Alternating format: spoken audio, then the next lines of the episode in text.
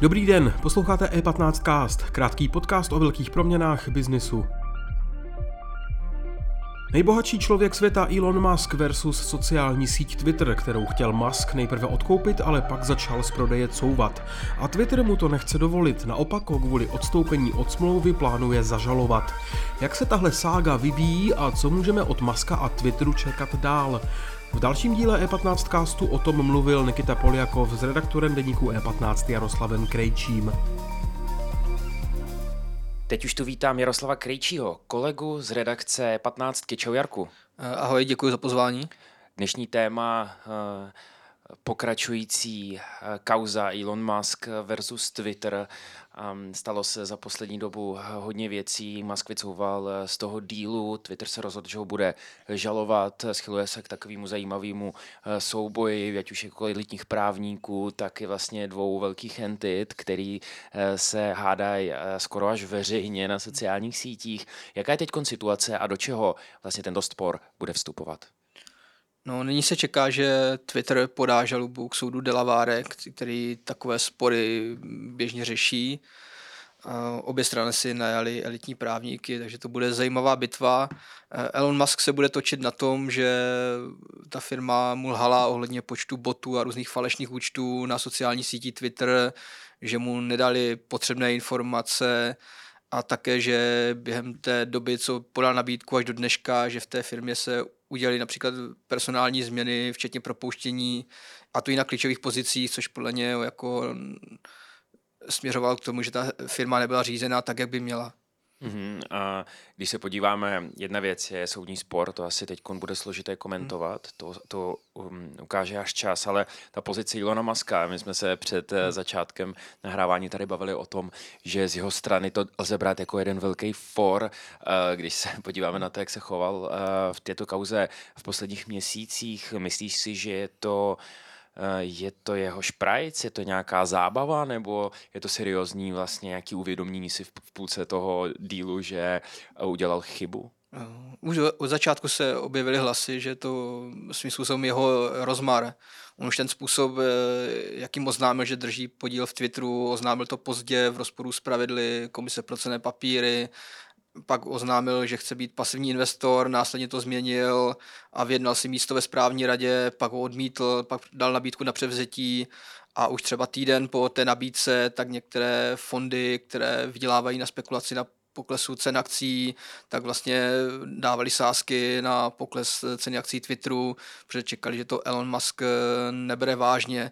A samozřejmě hned v zápětí už Musk začal mluvit o tom, že ta cena, kterou nabídl 54,20 eh, za akci, je příliš vysoká a že by to chtěl eh, vyjednat znovu což souvisí s tím, že mezi tím trhy začaly padat, takže i pro ně ta nabídka nebyla moc výhodná.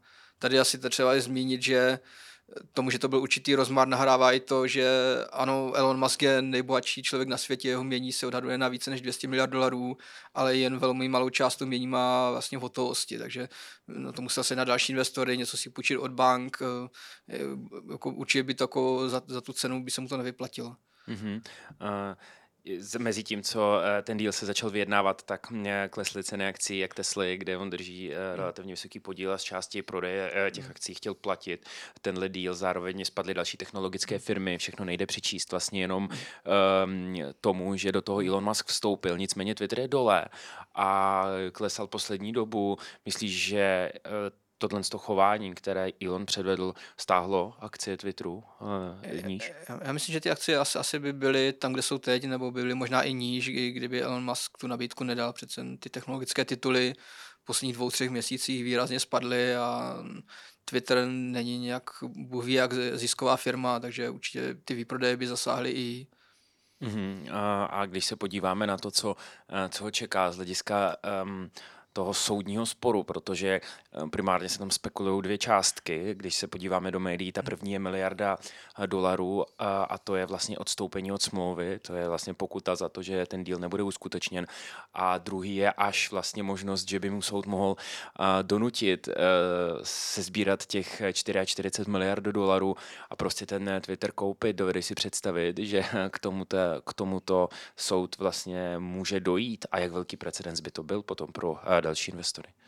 Těžko říct, jako moc precedenců není, co byly nějaké zase komentáře expertů, tak eh, byl snad jenom jeden podobný případ, kdy někdo chtěl takovým podobným způsobem eh, odejít od uzavřené smlouvy o převzetí jiné firmy.